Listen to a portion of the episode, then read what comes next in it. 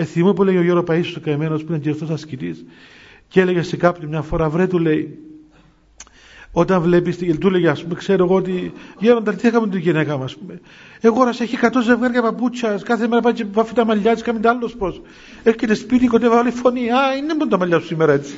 Ας πούμε, μια πράσινη, μια κότσινα, μια μαύρα, μια λιλά, μια άσπρα, δεν μπορώ να βρω μια άκρα. Ε, ας πούμε καμιά φορά δεν μπορώ να καταλάβω η γυναίκα μου, ας πούμε, να δω που κοντά ποια είναι, ας πούμε. Του λέει ο Γέροντας, βρε χαζέ άνθρωπε, του λέει, βρε κουτέ, του λέει.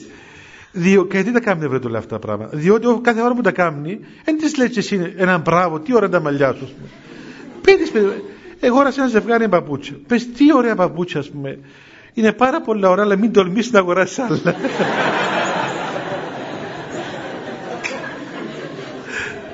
Δώσε σημασία σε αυτό που κάνει.